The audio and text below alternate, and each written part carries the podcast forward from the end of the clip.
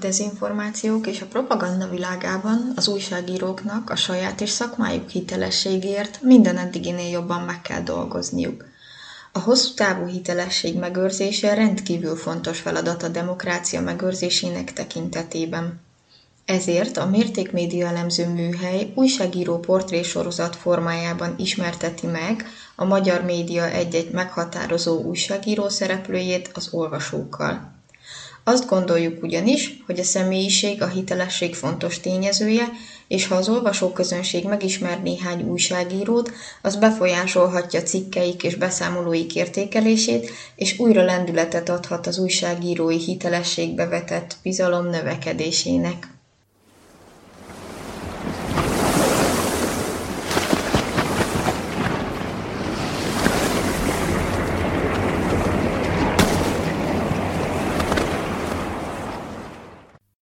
Üdvözlök mindenkit, Gödri Rita vagyok, ez pedig a Mértékmédia elemző műhely újságíró portré sorozatának soron következő podcastja. Mai vendégem György Zsombor, publicista, szerkesztő, rádiós műsorvezető, a Magyar Hang főszerkesztője. Szia, köszönöm, hogy elfogadtad a felkérésünket. Szia, és köszöntök mindenkit. 2002-ben a Magyar Nemzetnél kezdted el az újságírói pályafutásodat. Hogyan kerültél oda? Hát e-maileket küldözgettem, akkor már volt ilyen, bármennyire régmúlt időket idézzük fel. Sőt, olyan is volt, hogy szépen írógéppel megírtam egy-egy cikknek szánt szöveget, és utána elbaladtam el a postára, és feladtam. Olyan is megesett, hogy egy egyébként akkor igen jól ismert tekintélyes újságírónak küldtem el egy véleménycikket, amit aztán ő jól átírt, és a saját nevén megjelentetett. Tehát összefoglalva kudarcok sorozatával szembesültem, mert leginkább senki nem válaszolt a, a leveleimre. Míg nem aztán egy, egy külpolitikai rovatvezető, Stél Gábor konkrétan, csodák csodájára válaszolt egy, egy beküldött cikkemre, és, és lényegében így, így lettem gyakornak a Magyar Nemzetnél, a 2000-es évek leges legelején. Meg volt a lelkesedés, meg volt a szándék, meg voltak azok az emberek, akik, akik hajlandóak voltak akkor még foglalkozni egy 20 év körüli lelkes egyetemistával, aki hajlandó végig talpalni akár két-három évet, hogy, hogy aztán állása lehessen. Szóval akkor az nem úgy ment, hogy az ember becsöngetett, és akkor azt mondták, hogy persze, gyere, pont téged vártuk, és akkor itt a szerződésed egy jelentősebb összeggel. Hanem hát én akkor tényleg hosszú időn keresztül években mérhető, amíg gyakornokoskodtam, vagy hát külsőztem, a megjelent cikkek után kaptam valami kis minimális fizetést, és mellette meg elvégeztem két szakot az egyetemen. De legalább lediplomáztam, már úgy tudtam bele vágni a nagybetűs életbe, hogy, hogy akkora viszont már volt munkám. Szóval így kezdődött. Nyilván a magyar nemzet felé volt egy fajta elhivatottság, részben a családom ezt olvasta. Ugye ez nagyon más idők voltak politikailag, tehát az akkori magyar nemzetet nem érdemes a, a, a most ezen a néven megjelenő újsághoz hasonlítani, bár nyilván akkor sem volt egy tökéletes labdát, akkor is ez a régi föld a, a, a különbség. Olvastuk persze ugyanúgy a népszabadságot is, az én nagyapám, aki leginkább az újságolvasó volt nálunk a családban, ő, ő hétvégén megvette mind a kettőt, aztán, aztán, aztán olvasgattuk. Szóval, hogy nagyon más, más viszonyok voltak akkor, tartottam kapcsolatot a konkurensnek számító népszabadság munkatársaival is, mi összejártunk házi bulikba, ha valahol terepen voltunk, akkor, akkor azért segítettük egymást, meg megosztottunk információkat, szóval nem volt, nem volt ez, a, ez az elképesztő élethalálharc, amit most egyes konkurens szerkesztőségek, vagy úgy mondjuk úgy, hogy kormánypárti és ellenzéki szerkesztőségek folytatnak egymással szemben. Szóval, hogy így, így indult, szépen lassan. És mindig is újságíró akartál lenni? Ez volt az álmod?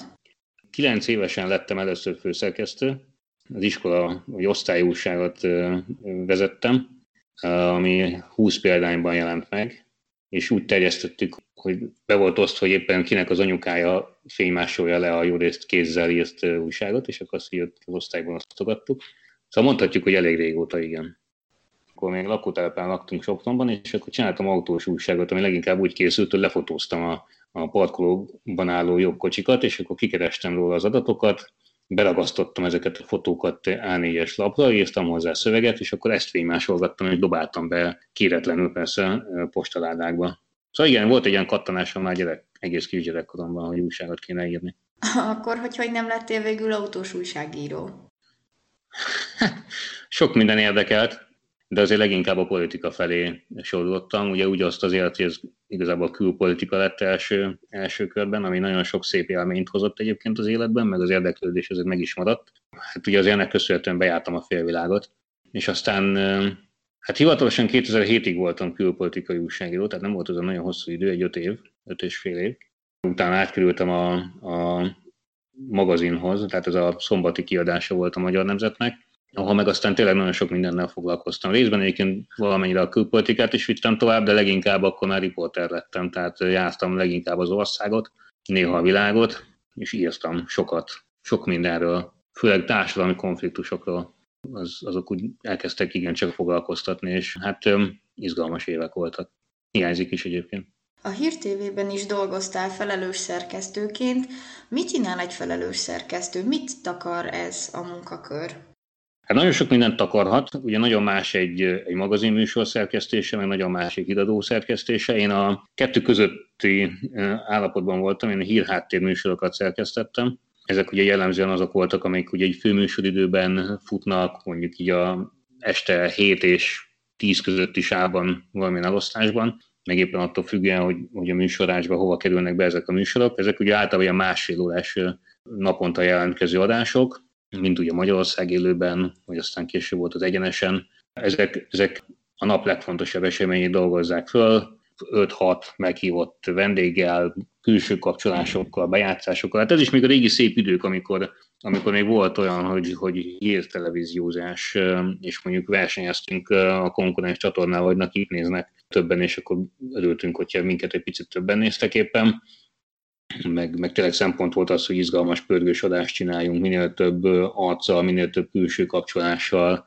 nyerjük meg a, a nap legérdekesebb, legfontosabb embereit, aztán a legvégén két újságíróval, vagy elemzővel, vagy ilyen érdekes megmondó emberrel az egészet beszéljük ki. Nekem furcsa módon néha ezek voltak a legnézettebb műsorsávok, amikor, amikor két okos ember meg egy műsorvezető úgymond megváltotta a világot este fél tízkor. Hát ez is izgalmas volt, nyilván ezért ez egy idegörlő dolog. Tehát itt az élőadásnak a sajátossága, hogy az elkezdődik. Mai napig vannak ilyen rémálmaim komolyan, tehát hogy, hogy, hogy, hogy mondjuk fél nyolckor kezdődik a műsor, és így hét órakor azon kapom magam este, hogy nincs, nincsenek még vendégek, és nincs összerakva a műsor. Már pedig az ha volt vendég, hanem az elkezdődött. Ha megérkezett a vendég, ha nem. Ugye sokszor volt ilyen is, hogy indult az adás, és nem volt ott a vendég. Akkor ilyenkor kreatívnak kellett lenni, hogy hogy, hogy oldjuk meg a dolgot. Szóval ez nem egy, nem egy nyugdíjas állás. Az ember tépkéri a haját néha, de elképesztő kapcsolati hálót tudsz közben kiépíteni, nagyon sok embert megismersz, megtanulsz helyzeteket kezelni, tehát ugye onnantól kezdve, hogy mondjuk én voltam a felelős szerkesztője olyan árvízi műsorsávnak, amikor 13-ban ugye hatalmas árvíz volt Magyarországon, mi reggel 6-tól éjfélig rendkívüli adással jelentkeztünk, azért ez nem kis idő. És akkor abból úgy vittünk el, lebontva a szerkesztőkre mondjuk több órás sávokat, hogy hogy élőadásban voltunk, úgyhogy nem tudtuk, hogy két perc múlva mi lesz, hanem hát ott volt ugye előttünk egy hosszú lista, polgármesterekkel, szóvivőkkel, mindenféle olyan figurával, aki érdekes lehetett az ügy szempontjából, és akkor a szerkesztőasszisztens hívogatta őket, akit csak tudott, és mondta, hogy na, éppen ki tudott elérni, és én megmondtam a műsorvezető fülének, hogy na, akkor most a nagymagasi polgármester két perc múlva, és akkor ő, őt kérdezte. Szóval, hogy, hogy, hogy innentől kezdve azért az ember máshogy kezel olyan stressz helyzeteket, ami, ami, amin sokan ki akarnak, meg, meg, meg, meg, nem tudják, hogy mit csinálnak vele. Hát ez igazi stressz volt, és ez, ez egy jó, jó iskola és jó, jó edzés volt mindenféle szempontból. Hát aztán ugye sajnos ez is véget ért, tehát egy, egy szép napon 18, 2018. augusztus 1-én, ha jól emlékszem, ugye akkor ott gondolt be a, a hatalom a Hír TV-be, és, és az ő fizikai megérkezésüket követően nagyjából egy órával nekem már ott nem volt munkám. Úgyhogy, úgyhogy ez így jött véget. És milyen ezt megélni? Mit gondoltál akkor? Hát akkor, amikor ugye tudtuk, hogy berongyolnak, és, és, és úgyis, tehát itt kőkövön nem fog maradni, tehát hogy abban már senki nem hitt, hogy majd itt ilyen kis finom hangolás, meg ilyesmi, tehát ezt tudtuk, hogy itt, itt, itt nettó propagandaadóvás, irányítás fog történni. Akkor én azt gondoltam a társaimmal együtt, akik akkor lapátra kerültek, ugye a Tar Péter, aki az egésznek a szakmai vezetője volt, vagy a Nagy Zoli, a hírigazgató, Bodac Balázs, aki, aki műsorvezető volt, én meg sokszor dolgoztam vele szerkesztőként, de hát akkor repült ugye Kálmán Olga is, meg Teszári Nóri, Lampi Ági, tehát hogy akkor gyakorlatilag így, akik ott, ott jelentettek valamit, vagy ugye a, a gerincét adták a, a, a televíziónak, azokat ugye nagyjából kidugták aznap. Tehát akkor én is úgy voltam vele, hogy akkor, akkor esünk túl rajta. Tehát még mindig jobb, mint utána szenvedni még heteket, aztán tehát nekem úgy is fel kellett volna mondanom, tehát nem maradhattam nyilvánvaló. Ilyen értelme megkönnyítették a helyzetünket, meg előtte mi már eltemettük a magyar nemzetet, de hát azért ugye az, az kellően nagy sok volt. Úgyhogy az ember benne, benne élt egy ilyen nagyon turbulens életben, akkor piszok nehéz volt egyébként azért összességében lelkileg, de hát, de hát akkor tudod, ez van, van, ilyen, van egy ilyen, egy ilyen pszichológiai és leírható jelenség, hogy amikor így, így történik veled valami, egy ilyen sok hatás, legyen az egy, az egy baleset, vagy egy természeti katasztrófa, vagy egy terrortámadás, vagy bármi ilyesmi, akkor úgy hirtelen úgy, úgy pörget az adrenalin, tehát hogy fel se fogod, hogy mi történik, csak úgy próbálod túlélni, hát itt szerencsére azért nem az életünket kellett konkrétan menteni, de mégis egy ilyen sokszerű volt az egész. Tehát akkor nem bánkódsz, meg, meg fogod a fejedet, hanem, hanem vagy ki akarsz jönni ebből a helyzetből, túl akarod élni. És aztán, amikor úgy eltelnek napok, meg hetek, meg akár hónapok, akkor úgy, úgy az egész így ülepedik, meg látod, hogy mi, mi változott meg az életedben, meg mit veszítettél, meg mit nyertél esetleg, és, és néha egyébként ez így, így ilyen kis idő múltával még nehezebb, mint abban az adott pillanatban. De hát mindegy, tovább kellett lépni. Tehát azt, azt tudtuk, hogy valamit csinálni kell. Tehát, hogy siránkozásból nem fog semmi felépülni. Úgyhogy vitt előre minket a lendület. Tehát ugye akkor, akkor megvolt a, a magyar hang, ugye a nemzet szellemiségét tovább víve. Tehát, tehát igazából melóztunk, hajtottunk, meg hajtunk. Tehát reggeltől estig ez az embernek az életét kitölti. Úgyhogy Úgyhogy nagyon sok lelkizésen nem volt idő, akit tudtunk, mentettünk, aztán felépítettük ezt a, ezt a kis váracskát, amiben most is lakunk.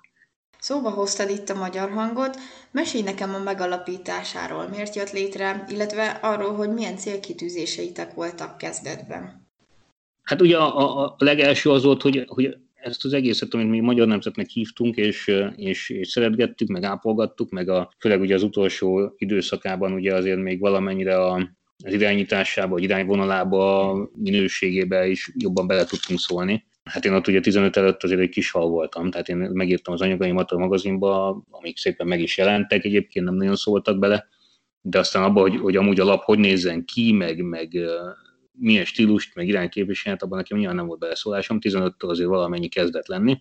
A végén meg ugye már főszerkesztő helyettesként egészen sok volt erre a lehetőség, Ráadásul egy olyan főszerkesztővel dolgoztunk, aki, aki azért hagyott minket érvényesülni, meg nem akart mindent ő meghatározni, ez mindenképpen jó volt. Szóval volt ez, egy ilyen jó nagy család, és akkor azt mondták, az mondjuk tényleg tudásan sokszerű volt, amikor kimondták 18-ban, hogy akkor aznap készül az utolsó lap, és akkor ennyi volt. Ez mégis egy 80 éves újság, aminek az utolsó mondjuk 16 évében én is ugye részt vettem.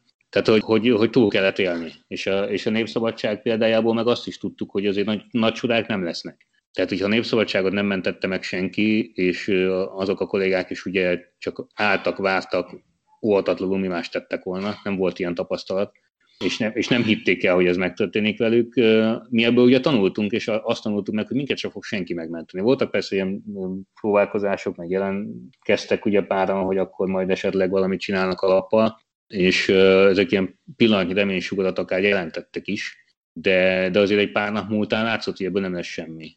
Tehát, hogy, hogy és, és ez, ez egy olyan dolog, hogy az újság nem jelenik meg, egy nap alatt nem jelenik meg, akkor azért rohamosan, tehát egyik napról a másikra csökken az egésznek a, a, az értéke. Tehát nem is lesz már annyira érdekes a sztori, elkönyvelik az emberek, hogy nem jelenik meg, sajnos egyébként ilyen világban élünk, hogy, hogy azért ezeket a veszteségeket hogy a társadalmak elkönyvelik, tehát ez a, a, a segíts magadon, az Isten is megsegít. Jöttek a tüntetések, mi akkor készítettünk gyorsan egy szamizdat számot, ez is volt a neve, hogy szamizdat Magyar Nemzet, tehát ez már jogilag nem a akkori kiadónak a gondozásában jelent meg, de, de a stáb készítette, bent a szerkesztőségben, tehát annyiban mondjuk korrektebb volt az elbánás velünk, a népszabadságosok, hogy azért minket így nem egy éjszaka során patroltak ki az épületből, megvertek át, hanem, hanem utána azért volt még pár hét, amikor mi bejárhattunk, meg volt idő összepakolni, meg ilyesmi, hát mint hogy ez most a nagy vigasz lenne, de, de mégis egy fokkal könnyebb volt.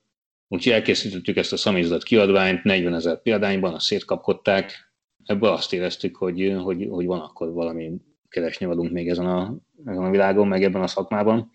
Úgyhogy egy ilyen alapcsapattal, akikkel össze tudtunk szedni, elindultunk. Részben nyilván itt szükség volt azért valamennyi olyan értelme válogatást, hogy legyenek különböző területről újságírók, tehát, hogy itt alapvetően a politika és a kultúra volt a két fő csapás, hogy azért minden, minden területen legyen ember. Viszont ugye a 80 újságírót mi nem tudtunk foglalkoztatni, amennyi mondjuk körülbelül a magyar nemzetnél volt. Tehát az, az látszott, hogy nagyjából 20 emberrel, amennyi kell minimálisan egy ilyen újsághoz elindulunk, aztán lesz, ami lesz.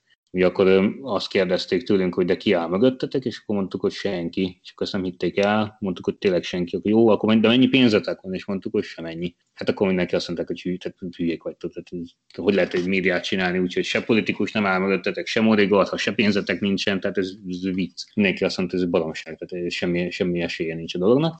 Azt, hogy a kollégák mondták, hogy megbeszéltük, hogy jó, akkor az első három, három hónapban nem veszünk fel fizetést, valahogy a végkélegítésekből, meg ami volt a befültős üvegbe, abból, abból valahogy túlélünk, aztán meglátjuk. Én mindig azt mondtam, hogy szerintem azért egy százalék esély van erre, és az egy százalék az, az, az mégis több, mint a nulla.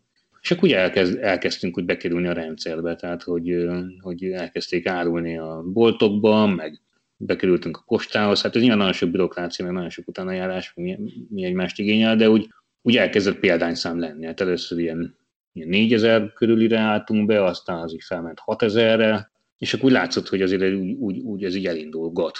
És ugye ez már hozott egy pici pénzt, meg ugye azt csináltuk a legelőn, ugye még, tehát ugye az pár hét, mire, mire, mire mondjuk a lapker vagy a posta visszaad az eladásukból pénzt a szerkesztősének. Hát azt csináltuk, hogy a legelső, tehát még a, a nulladik számot azt adományokból adtuk ki, de tényleg ilyen olvasóknak az 1-2-3 ezer forintos adományéból jött össze az a, az a pénz, ami ehhez kellett.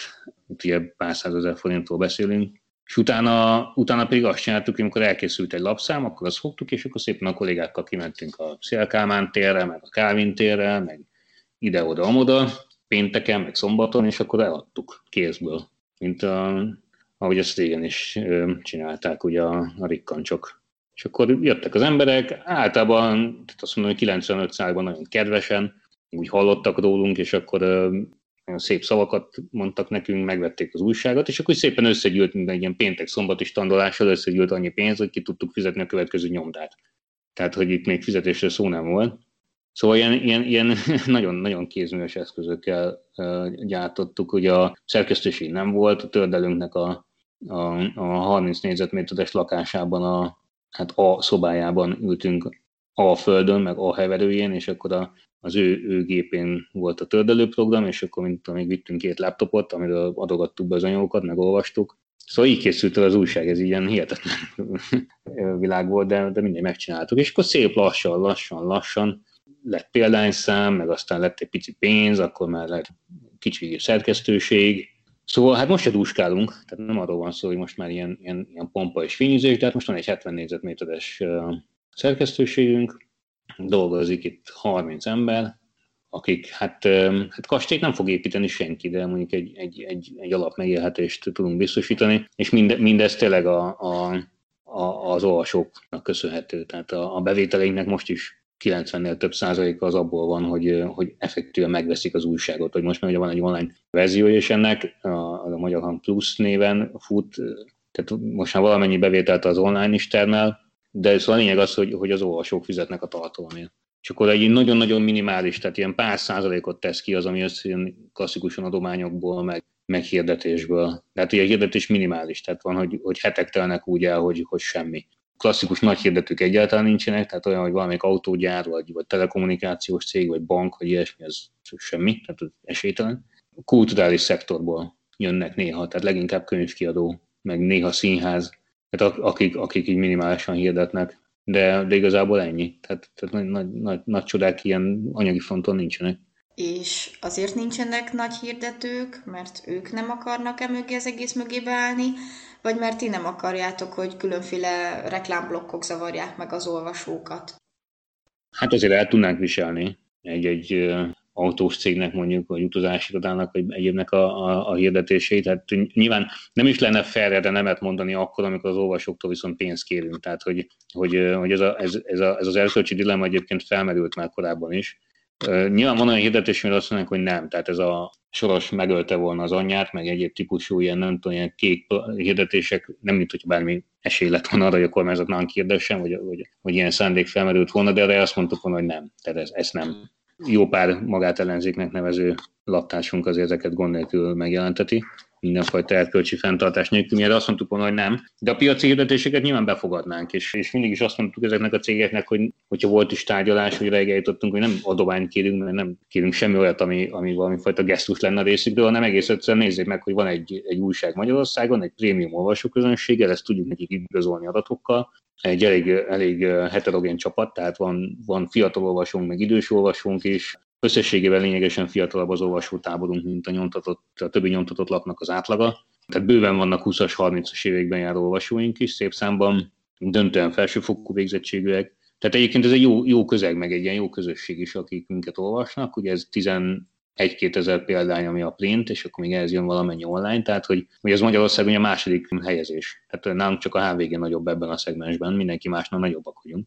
És ennek van egy piaci értéke, legalábbis minden normális országban ennek van egy piaci értéke, annyi amennyi, de van. Tehát ha 5 forint, akkor 5 forint, ha 5 millió, akkor 5 millió, de van nyilván a kettő között valahol egy piaci érték, ami, ami nálunk nem érvényesül. Tehát, hogy, hogy egész egyszerűen azt mondják ezek a cégek, hogy ők nem kockáztatnak. Tehát ugye minket a hatalom rettenetesen gyűlöl, de rettenetesen gyűlöl. Tehát sokkal jobban gyűlöl, mint a, mint a, a klasszikusan baloldalinak nevezett és elkönyvelt tradicionális lapokat. Ugye maga Orbán Viktor is még annak idején, miután volt szíves a népszabadságot beszántani, azt azért közölte, hogy egy szociáldemokrata lapra szükség van, ugye ezzel magyarázta, hogy miért oly kegyes és hagyja életben mondjuk a népszavát meg ugye van itt a Magyar Narancs, meg Élet és Irodalom, tehát akik ugye elfoglalták a pozíciójukat sok-sok évvel vagy évtizeddel ezelőtt, ők, ők ugye egy ilyen, egy ilyen tűrt kategóriában vannak, tehát hogy, hogy, hogy őket úgy, úgy, úgy, úgy el, tehát elnézik a létüket. Hát minket gyűlölnek, tehát ez a, ez a nem, akiket nem lehet betolni egy skatujába, tehát hogy nem balosok, de nem is úgy jobbosok, mint a kormány, meg, meg bár, bár próbálnak ugye mindenféle címkéket ránk hangatni, hogy éppen melyik pártnak vagyunk alapja, ami nyilván egy teljes baromság, de tehát így próbálnak betolni különböző ilyen sarkokba, és katujákba belepakolni, de valójában ilyen nem lehet.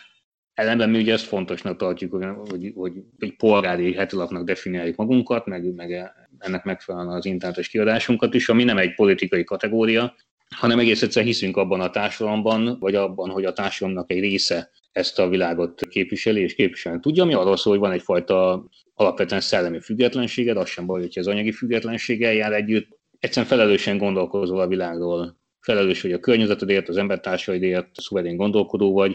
Ugye ezt, ezt a hatalom nem szereti. Tehát a hatalom nem szereti azt, hogy valaki gondolkodik, meg úgy önálló, meg, meg, meg még a környezetért is felelősséget visel. Uram, bocsánat, a konzervatív értékeket is fontosnak tartja, és, és ezáltal mondjuk nevezzük nevén Fidesz árvákat is magához tud szólítani. Szóval amiket nagyon utálnak, és valószínűleg a nagy cégek meg úgy vannak vele, hogy, hogy inkább nem kockáztatnak. Ugye hát ismerve a regnáló hatalomnak hogy a gazdaságpolitikáját, ezek a nagy cégek azért sokat kaptak tőlük. Ugye adókedvezmények, átadói, mindenféle hozzájárulások. Tehát én nem gondolom azt, hogy Orbán Viktor vagy bármely kiáró embere felhívta volna a Mercedes-t vagy a, a, a Telekomot, hogy már pedig meg ne lássam, hogy hirdettek a magyar hangba, tehát nem, nyilván ez nem ennyire direkt, hanem egész egyszerűen tudják, hogy hol a helyük, nem akarnak kényelmetlenséget, nem akarnak kellemetlen kérdéseket, és inkább úgy vannak vele, hogy jobb a békesség, nem hirdetnek nálunk.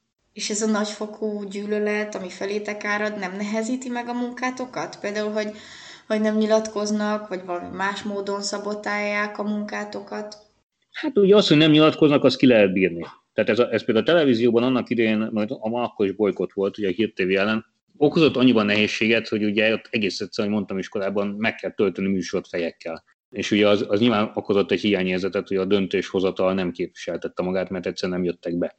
De aztán egyébként a konkurens, vagy akkor konkurens csatorna, az ATV szerkesztői megnyugtattak minket azzal, hogy amikor fideszes politikus megy be, be, megy be hozzájuk az esti műsorba, akkor beesik a nézettség, úgyhogy nem nagyon bánkodjunk. Tehát ott is el voltunk, nyilván okozott nehézséget. Itt az újságnál az, hogy nem ad nagy interjút nekünk, vagy igazából meg se szól a két mondat erejé sem a fideszes elitnek a 99%-a, ezzel együtt lehet élni. Nyilván lennének kérdéseink, meg, meg nem azt mondom, hogy szakmailag nem volna indokolt őket kérdezni, kérdezzük is, de még álmatlan éjszakáink emiatt, emiatt nincsenek. Ami, ami nehézséget okoz, hogy információhoz, adathoz sem jutsz hozzá. Egyfelől nagyon bekorlátozódott a, az úgymond szivárgás, tehát az, hogy, hogy, hogy így kávé mellett, sör mellett, akárhogy elmondunk neked dolgokat, itt nem feltétlenül nagy lelepezésekre kell gondolni, de akár arra, hogy leül veled egy fideszes politikus, és, és elmagyarázza bizonyos döntésnek a hátterét, vagy esetleg csepegtet információmorzsákat arról, hogy mi lesz a következő lépés. Igen, ilyen volt, most már nincs egyáltalán a, a másik fele pedig az, hogy ha hivatalosan akarsz adathoz jutni, legyen az akár egy teljesen ártalmatlan politikától független adat, akkor azt nem kapod meg az esetek jelentős részében. Tehát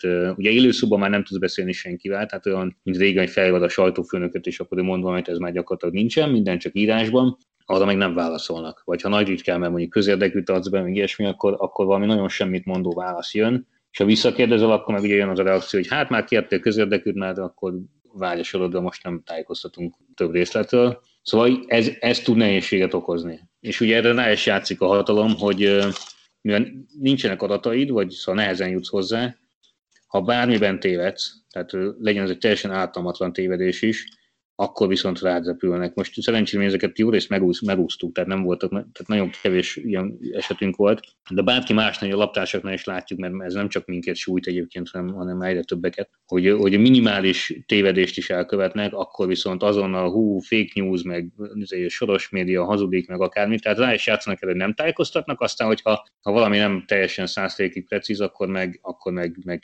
rádrepülnek. Szóval miatt nagyon óvatosnak kell lenni, és, és, és sok sztorit el is kellett engedni bennünk, meg lemaradtunk róla azért, mert itt volt ugyan nálunk az információ, de nem, tehát nem volt, tehát 99 ig voltunk csak benne biztos, hogy nem 100. És nem mertük kiengedni. Tehát egész egyszerűen nem lehetük kockáztatni. És ugye ennek még a minősített esete az az, amikor ugye felteszed a kérdést, megerősítetni akarsz valamit, és hogy nem, nem az, hogy nem válaszolnak, hanem, hanem az ő saját baráti felületeiknek átadják a sztorit, és azzal szembesülsz, hogy a, hogy a történetet mondjuk nyilván teljesen más olvasodban, meg pacifikálva mondjuk az origó vagy a pesti srácot lehozza. És kész. Tehát onnantól kezdve megölték a történetet. Hogy, hogy ez, ez viszont nehéz. Igen. Ez nehéz. Tehát ugye egy újságíró iskolában nyilván azt magyarázzuk, hogy mondjuk el, hogy, hogy meg kell kérdezni mindig minden érintett felet, ami természetesen így is van. Csak jelen helyzetben az történik, hogyha megkérdezed a, az érintett felet, ugye egyetlen csatornán, ahogy tudod, elküldöd e-mailben a kérdésedet, akkor egész egyszerűen kijátszák ellened. És ez rendszeresen előfordul. Tehát mondjuk van egy információd arról, hogy, a, hogy mondjuk egy, egy, egy vezető tisztségviselőt bilincsben vittek el a rendőrök, szinte biztos vagy benne, de azért ott van az, hogy meg akarod erősítetni. Ez egy konkrét eset. És nem kapsz választ, hanem, hanem egyszerűen azt látod, hogy rá két órával kitolják az MT-nek, hogy akkor ez történt pont a saját narratívájukat, hogy a miniszter erről mit gondol. És ott mondjuk a sajtóst én ismerem, nem tudom, tíz éve, és akkor ő Messenger üzenetbe küldte azt, hogy MTI. Onnan tudtam, hogy ott megjelent a, a, a válaszunk, de hát ez is a személyes kapcsolatnak volt betudható. Szóval, hogy, hogy, hogy azok a szakmai elvek, amikben mi úgy hiszünk, meg ami még, még pár éve működött is, azok teljesen felborultak már. Teljesen. És ez azért megnehezíti a munkát jelentősen. Én nem azt mondom, hogy a Gyurcsány korszakban hű de jó volt, mert egyáltalán nem, és akkor is voltak az nagyon kemény helyzetek, de, de én például emlékszem arra, hogy, hogy a, én, mint ugye magyar nemzetes ős ellenség tudósító, mondjuk kint voltam egy EU csúcson, ahol mondjuk Gyurcsány Ferenc éppen, éppen el akart érni valamit, és, és volt arra példa, hogy az akkori kormányszóvő felhívott László Boglár fölhívott este tízkor, hogy csak tudjak róla, mert hogy ugye labzártánk van, hogy éppen hogy állnak a tárgyalások, és hogy nem tudom éppen Gyurcsány Ferenc vétózni készül valamit. Tehát ez ma, tehát nem, hogy ő nem hív föl, hanem hogy esély nincs választ kapni semmire. Tehát, hogy hogy már ahhoz képest is, az akkor sem túl fényes helyzethez képest is ilyen, ilyen elképesztő romlásba zuhant a, a, a, a nyilvánosságnak a helyzete. Nagyon sokáig nyomdát se találtatok ahhoz, hogy ki tudjátok adni a lapot, és ki tudjátok nyomtatni, de miért pont a print média mellett döntöttetek? Nem lett volna egyszerűbb megjelenni online és eleve ott terjeszkedni? Hát ugye erre többféle válasz van. Az egyrészt ugye, amit mondtam, hogy, hogy tovább akartuk vinni a magyar nemzetnek a hagyományait, ami meg óvatatlanul jelentette a nyomtatott kiadást is. Ugye egy nyomdát Szlovákiában találtunk, és azóta is ott vagyunk, nem is tudnánk váltani.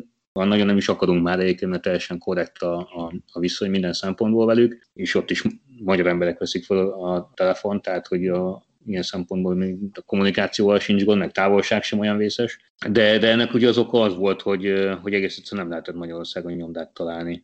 Páran bejelentkeztek ilyen kisebb nyomdák, hogy ők azért megpróbálnak, de amikor ugye mondtuk nekik, hogy oké, de akkor 20 ezer példány, és akkor este 10-kor küldjük a PDF-eket, és akkor ugye azt neki másnap reggelre le kell szállítani a a postához, meg a lapkenhez, és akkor így, így fogták a fejeket, hogy jó, hát ők ezt nem tudják egy hét alatt sem megcsinálni. Szóval azért a, ez egy véges kapacitás egy országban, hogy hány ilyen nagy nyomda van. Nyilván van azért egy pár, most már ezek jelentős részben ugye a, a valamilyen szinten ugye a hatalomhoz kötődnek, ugye a MediaWorks-nek is van ugye konkrét a nyomdája. Szóval, hogy egész egyszerűen nem, nem, nem tudtuk azt elérni, hogy Magyarországon nyomtassák.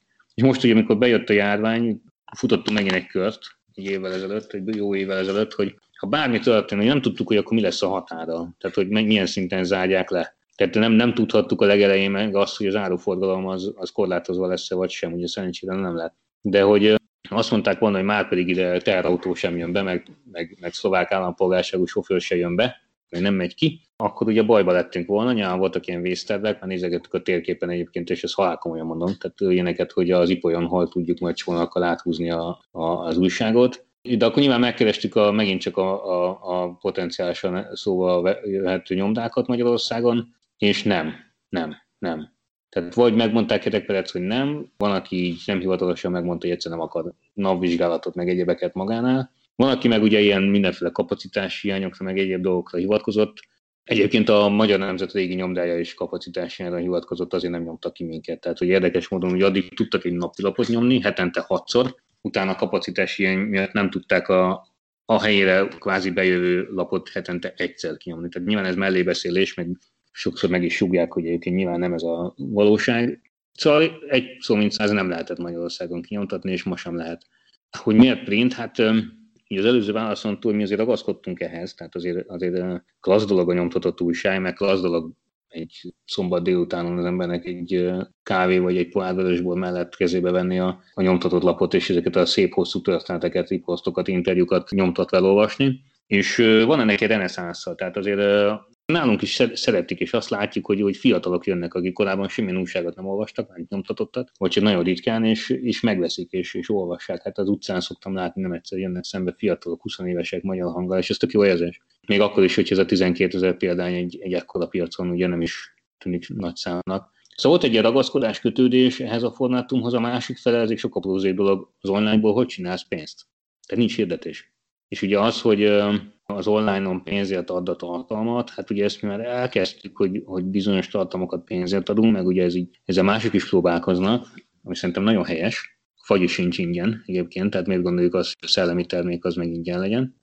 Pláne egy ennyire torz piacon, mint a, mint a magyar. De hát ebből nem tudsz megélni. Tehát, hogy plán az elején. Tehát nekünk ugye akkor nem volt tőkénk, amit elkezdhettünk égetni, aztán majd abban bízva, hogy előbb-utóbb ezt át tudjuk fordítani, és akkor már gyarapítani tudjuk. Nem volt semmink. Tehát egy petákunk nem volt, és nem válhattuk ki azt, hogy na majd két-három év alatt ez így kiforja magát, és akkor majd talán az online-on is fizetnek. Az emlékeztetünk rá, hogy volt ilyen próbálkozás abban az időben, ami el sem tudott indulni. Nekünk nem volt időnk, tehát azonnal kellett lépni. Úgyhogy ez működik, tehát a fizikai terméket, ami jelen esetben egy újság, el tudod adni pénzért, és ebből tudsz bevételt csinálni. Tehát ez, ez ennek az egészen prózai oka. És hogyan lettél kiválasztva a Magyar Hang főszerkesztőjének? Ezért, ez azért egy elég nagy feladat, pláne ekkora ellenszélben. Épült egyik napról a másikra. Tehát én a Magyar Nemzetnél betöltöttem már a szerkesztőségen belül egy viszonylag magas pozíciót, nem a cég, mert nem a kiadó szintjén, de a szerkesztőség szintjén igen, és valahogy úgy hozta az élet, hogy ez ilyen felelősségkérdés is volt, hogy hagyom ezt az egészet szétporladni, vagy, vagy, vagy megpróbálunk tovább lépni. És akkor egyszerűen úgy hozta az élet, hogy én ennek úgy az élére álltam, meg aztán jöttek mások is, és, és ugye végig is én mondtam ki ezt, hogy na akkor menjünk és csináljuk. Úgyhogy ebből adódott az, hogy, hogy kvázi azt a pozíciót, amiben én korábban voltam, azt ugye ebbe átültettük. Meg nagyjából egyébként a, a többiek szerepköre is hasonlóképpen jött velünk, tehát hogy aki ott lapszerkesztő volt, most is lapszerkesztő, aki ott a, az online vezette, vagy a műszaki részét vezette, most is ugyanazt csinálja, tehát azért ezek a szerepek nagyjából át, át lettek ültetve egyik helyről a másikra. Hogyan értékeled a G-nap előtti magyar nemzet tevékenységét? Ez egy, ez egy nehéz kérdés, de közben meg egyszerű is, mert, mert, mert, mert nyilván a, tehát a magyar nemzet egy elfogult lap volt, nyilvánvalóan, tehát ezt nem lehet vitatni, hogy az összes többi lap is elfogult volt akkor is, de ez nem azt jelentette, hogy mondjuk a magyar nemzetben nettó hazugságok jelentek volna meg, vagy legalábbis nem ez volt a jellemző. Tehát, tehát hogy, hogy biztos lehet ilyen példákat hozni a múltból, de azért mondjuk, ha kinyitsz egy 2010-es évek elejéről származó hétvégi magazint, és elolvasol ott egy riportot, vagy egy bármilyen elemzést, vagy ilyesmit tudok, szerintem azért alapvetően vállalható a mai napig is. Tehát ez nem volt gáz. Azért a hírekben nem volt jellemző az, hogy hazudtunk volna. Tehát ez nem, én biztosan nem, de szerintem a többiek sem. Ott inkább, inkább egy kicsit avittas volt. Nekünk a leginkább ez volt gondunk, hogy, hogy már nem annyira hittünk abban, hogy az előző este 9 órakor meghallgatott híreket akarjuk másnap viszont látni a címlapon, mert egyszerűen nem érdekelt már, mert, mert, mert tudtuk. Tehát én, én, nekem a legfontosabb az volt, hogy, hogy, hogy egy ilyen igazi valóságbemutató olvasmányos lapot csináljunk a nemzetből. Tehát, hogy menjünk oda, riportozzunk, elemezzünk, beszélgessünk az emberekkel, szakértőzzük meg, tehát hogy, hogy, hogy mozduljunk el a, a, az olvasmány felé, és nyilván ezt a legnagyobb hitelességgel kell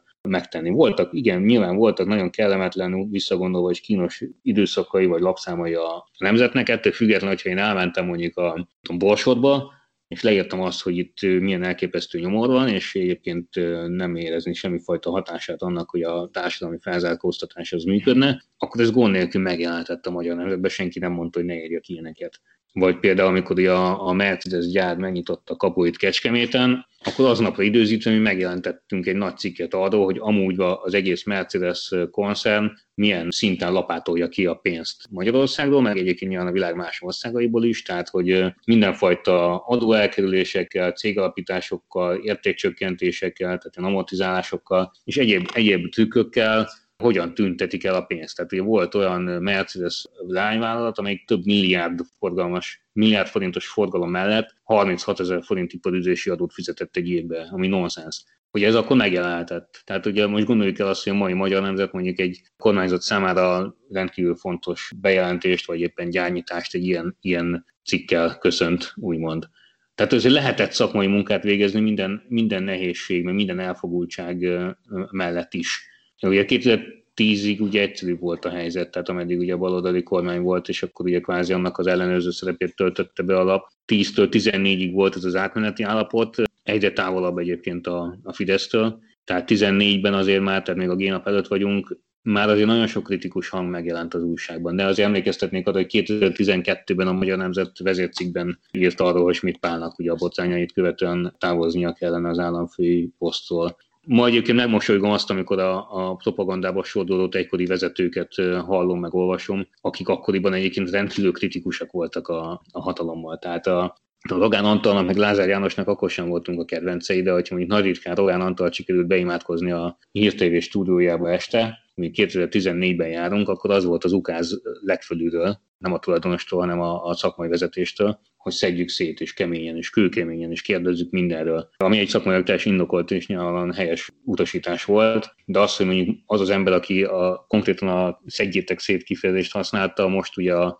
MediaWorks-ben a nem tudom, 50 fős felsővezetésnek a tagja, és onnan osztja az észt, hát ez minimum megmosolyogtató. Tehát amikor arról beszélnek, hogy mi vagyunk a szélkakasok, meg az árulók, meg nem tudom mit csinálják, hát akkor azért ezeket én szívesen visszaidézem. Tehát azért túl régóta vagyunk benne ebben a szakmában, meg túl sok embert ismerünk ahhoz, hogy ezeken a dolgokon tudjunk mosolyogni. De emlékeztetnék az internet adóügyére is, ahol egyébként már a tévé is, meg az újság is azért alapvetően a tüntetőknek a pártját fogta, Szóval ez egy ilyen átmeneti vegyes állapot volt, és azt, hogy eljutottunk 15 februárjáig, az bármennyire is volt melbevágva, ami történt, meg amit a tulajdonos mondott és csinált, tehát az így nem számítottunk nyilván. De ami abból következett, az is egy folyamatnak a, a része és eredménye, és ez a szerkesztőségnek mondhatom, hogy a kétharmada ezt nagy örömmel fogadta, és lelkesedéssel nézett annak elébe, hogy végre akkor tényleg teljesen szabad és szakmai munkát végezhet, megújítva egyébként ezeket a, a területeket aki meg elmentek, hát elmentek, sok sikert, ezzel sincs semmi baj, mindenki azt képvisel, amit akar. Amikor másnap elkezd visszafelé dugdosni és gyalászkodni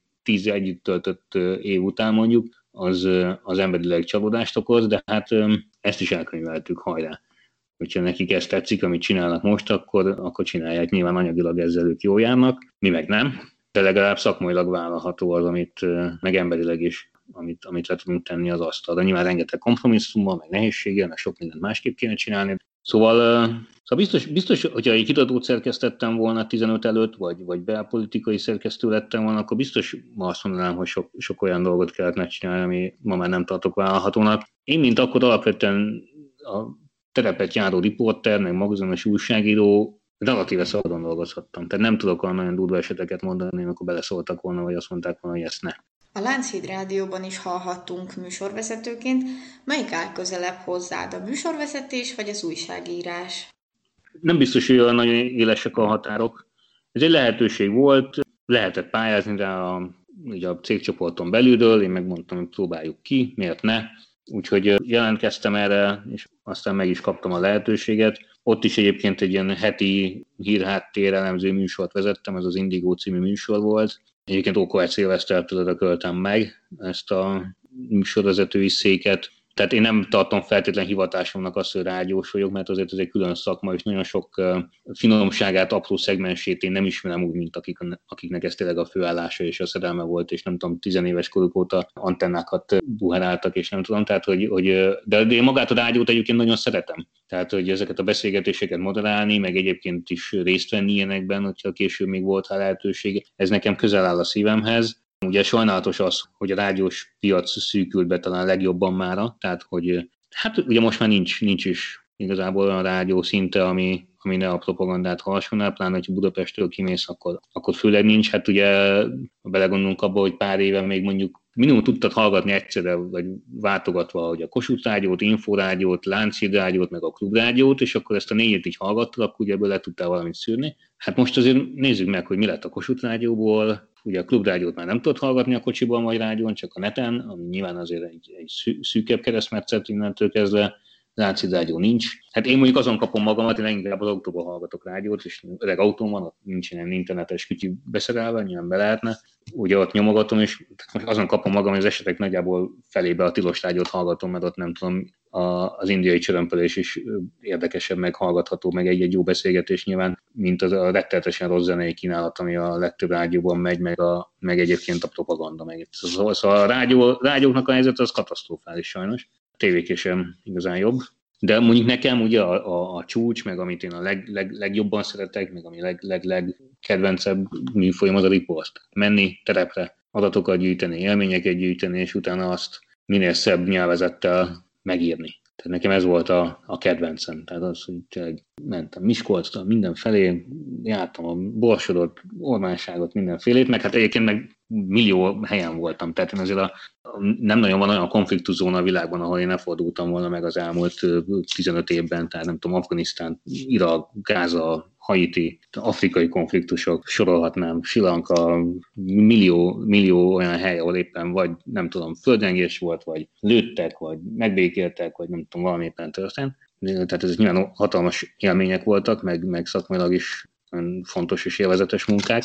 De, de mondom, én a, a, az itthoni feladatok is engem borzasztóan lekötöttek és, és izgattak, tehát ilyen társadalmi helyzetek, gondoljunk csak, hogy annak idején mondjuk ugye volt az a fészekrakó botrány, meg ezek a mindenféle szocpolcsolásos botrányok, ugye szerencsétlen embereknek a, az otthon vásárlásával trükköztek, sokan voltan, ugye olyan 200 gyanúsított volt, de tényleg ilyen önkormányzati fejesektől kezdve banki fiókvezetőkig. Szóval voltak ilyen ügyek, amiben az ember belásta magát, és akkor mentél, mentél, mentél, csináltad, hazaestél, leültél a gép elé, töltöttél egy pohár borzt, és akkor ugye elkezdted megcsinálni és megírni, és akkor azon jó volt, hogy dolgoztál vele jó sokat, és akkor, és akkor szombaton megjelent a magazinban, akár a címlapon, vagy mégis mindegy hol, egy jókor anyag, és akkor na, ez, ezeket nagyon szerettem, tehát mikor volt idő elmélyülni dolgokban. Ez, ezt én próbálom itt a, a lapnál fenntartani, hogy aki ilyeneket akar csinálni, legyen lehetősége, tehát legyen, legyenek napok arra, hogy elkészülj egy nagy munkával, nem, nem ez az öt perc, és hol van már.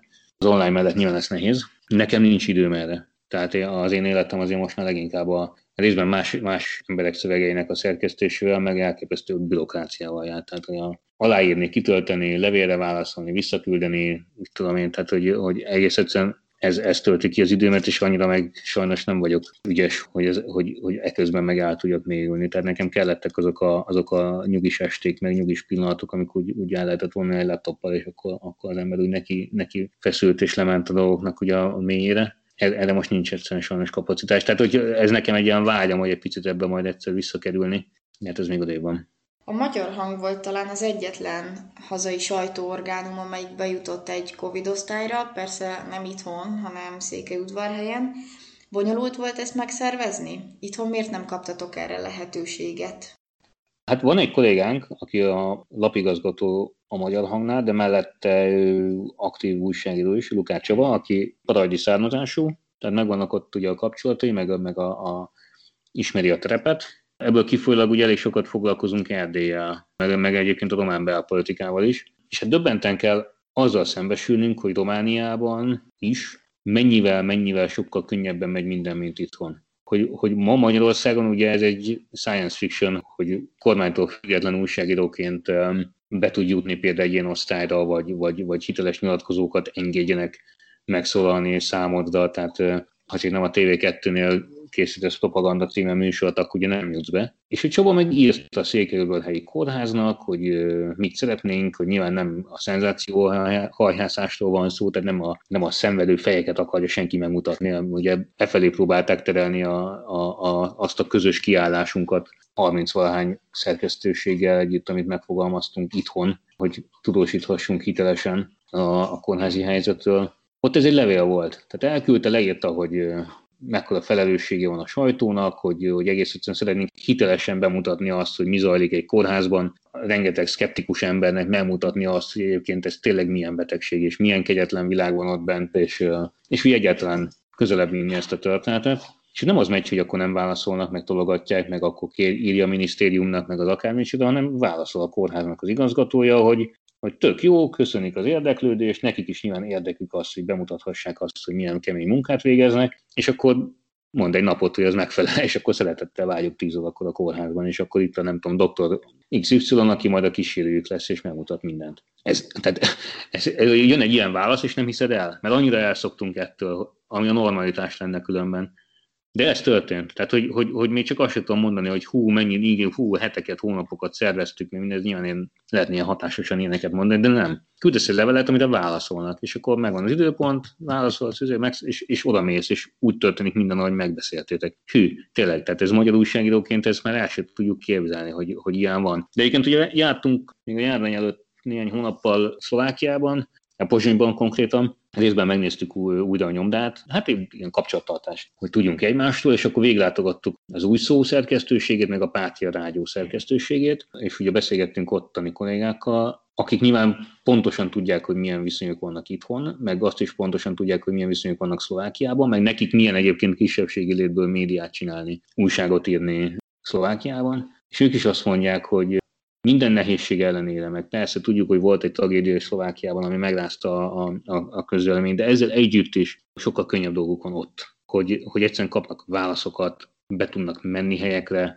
meghívják őket a sajtótájékoztatóra, kérdezhetnek. Tehát ugye itt most Magyarországon ott tartunk, hogy nem engednek be a sajtótájékoztatókra a járványtól függetlenül. Tehát nekünk ugye az egyetlen egy, a kormányinfo volt, ahova elértük azt, hogy be tudjunk menni, nagy harcok árán, tehát ott is a kollégák már ugye kamerával követték a gulyást, és feltették azt a rém egyszerű kérdést, hogy miért nem mehetünk be. Aztán megunták, és akkor nagy nehezen beengedtek, de most meg, hogy, hogy csak írásban lehet ott is kérdezni, hát az esetek nagy többségében, és ez az elmúlt másfél hónapban minden egyes kormányinfóra igaz volt, egész egyszerűen nem olvassák fel a kérdéseinket. Tehát, hogy, hogy már ez, ez sincs. Tehát ez az egy lehetőség is elúszott. Az operatív törzsnek beküldtünk, nem tudom, 200 kérdést körülbelül, egyetlen egy alkalommal sem olvasták fel, egyetlen kérdésünket sem. Tehát teljes, tehát nonsense, tényleg. És akkor a szlovákiai kollégák, magyar kollégák elmondják, hogy azért ott ilyen nincs. Tehát ott, ott mondjuk egy politikus nem áll meg, vagy ez, ez, ez nem engedheti meg magának. Tehát, és, és akkor ez így hallhatod, és így úristen tényleg, hogy hova kerültünk. És ez furcsa, furcsa ez. És meg annakat mesélnek egyébként például, hogy Kérdeztük nyilván, hogy a, hogy a, a, a szlovák állam, a többségi állam részéről éreznek-e ugye megkülönböztetést, vagy, vagy vannak, ilyen, vannak -e elnyomó törekvések. És így az, az volt a válasz a pártja rádióban, ami egy közszolgálati rádió, hogy Magyarországról érkeznek ezek. Tehát mondjuk ők élő adásban kapcsolnak egy jellemzőt, és megkérdezik a magyarországi helyzetről, vagy mondjuk egy kormányzati intézkedésről, és ne, tehát mer valami negatívat mondani Orbán Viktor politikájáról, akkor Magyarországról jelentik fel őket, az ottani médiahatóságnak, hogy elfogult a műsor. Tehát, hogy, hogy, hogy itt tartunk. Tehát, tehát hogy, hogy még ők is inkább attól szenvednek, hogy Magyarországról milyen piszkálódásoknak vannak kitéve, és nem, nem, a, nem az ottani többségi társadalom részéről. És ilyenkor tényleg nem csak fogja a fejet, hogy édes jó Isten, miért kell ezt csinálni? Tehát, mi, tehát hogy hú, na, szóval ezek ilyen, ilyenkor az ember mindig a nagyon csalódott, hogy miért, miért jutottunk ide. Mindig rácsodálkozik az ember arra, hogy, hogy, hogy a szomszédos országokban is működik az, amit nyilvánosságra, nyilvánosságnak nevezünk, és, és közben hazajössz, és, és, és egyszerűen nem érted, hogy hogy a fenébe jutottunk idáig, tehát hogy, hogy miért kell így viselkedni a hatalom gyakorlóinak. Tehát, hogy ezek persze ilyen kis naív kérdések, de közben meg, meg ezek az alapkérdések. Tehát miért érezzük attól jó magunknak, hogy állandó háború van, harc van, puskapor van, hú, szóval ebből nekem például nagyon elegem van már. És az, hogy a tévéműsorok születnek arról, hogy, hogy akár velünk foglalkozzanak, vagy más újságíró kollégákkal, hogy kipellengérezzenek, hogy, hogy, hogy kirakják a e-mail címünket, a Facebook profilunknak a linkjét fölrakják, ilyen is volt például a, a csodálatos 888-on, hogy kirakták az én Facebook oldalnak a linkjét, hogy, hogy akkor itt lehet engem megtalálni, és, aki, és majd itt lehet engem nyugodtan gyalázni. Tehát, hogy, hogy ezek már ilyen, olyan, olyan szintre süllyedtek, annyira primitívek, tehát, hogy, hogy tehát a, ezek nagyon mély bugydok, amiből valahogy vissza kell majd jönni. És azt egyáltalán nem látom, hogy, hogy hogyan, hogyan fog sikerülni.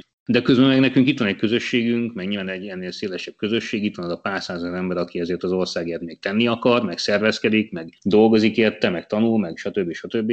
Mi magunk igen szerény eszközeivel ennek a részesei akarunk lenni, meg, meg a magunk kis közösségét össze akarjuk fogni, és, és fel akarjuk tartani annak a reményét, hogy, hogy lehet itt azért csak le, vagy lehet, reméljük, hogy lehet egy normálisabb országot építeni. És hogyan látod a magyar hangjövőjét, mondjuk úgy 5-10 év távlatában?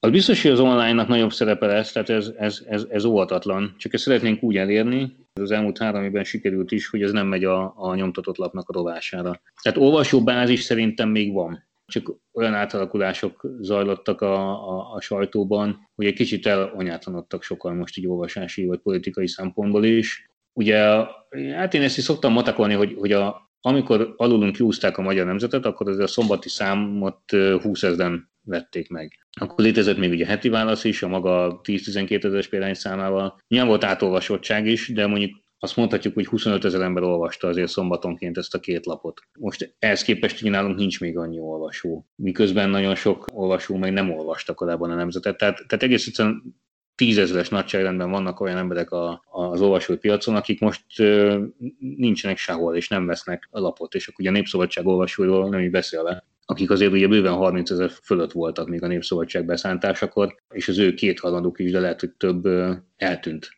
Tehát, hogy, hogy nem működik Magyarországon egész egyszerűen az, hogy, hogy valami megszűnik, és akkor helyette lesz valami más, és akkor automatikusan oda átvándorolnak az emberek, hanem, hanem eltűnnek. Tehát belülük nyilván lehet még, még, még, még találni olyanokat, akik, vagy közülük lehet olyanokat találni, akik, akik még ide csábíthatók. Meg azért még dolgozni kell az újságnak az ismertségén, hiába három év relatíve sok idő, de mai napig belefutunk azért abba, hogy, hogy nem ismernek minket, vagy legalábbis nem olvastak még. Tehát ezért nekünk nagyon sokat kell dolgoznunk, ott kell lennünk majd, ha már megint lesz a lehetőségi fesztiválokon, ahol csak meg lehet jelenni, könyvvásárokon, tehát, hogy ismerjenek meg minél többen. Tehát így, így, így a rövid középtávú feladatunk az az, hogy egyszerűen a tábort még, még növelni kell. Én hiszek abban, hogy ezt azért még, még, még lehet. Egyébként meg én ezt valamennyire ilyen feladatnak vagy küldetésnek is tartom, hogy azért a nyomtatott klasszikus sajtót tartsuk életben, mert belegondolunk abba, hogy nagyon jó műfajok vannak kihalóban, miközben az emberek szeretik, és a riport ennek a tipikus példája, ami, ami az újságíró műfajoknak a királynője, tehát a legcsodálatosabb. Nyilván kell hozzá sok tapasztalat, meg sok idő, meg sok energia, meg akár mondhatjuk a sok pénz is, mert utána kell járni dolgoknak, ez olvatatlanul költségigényes.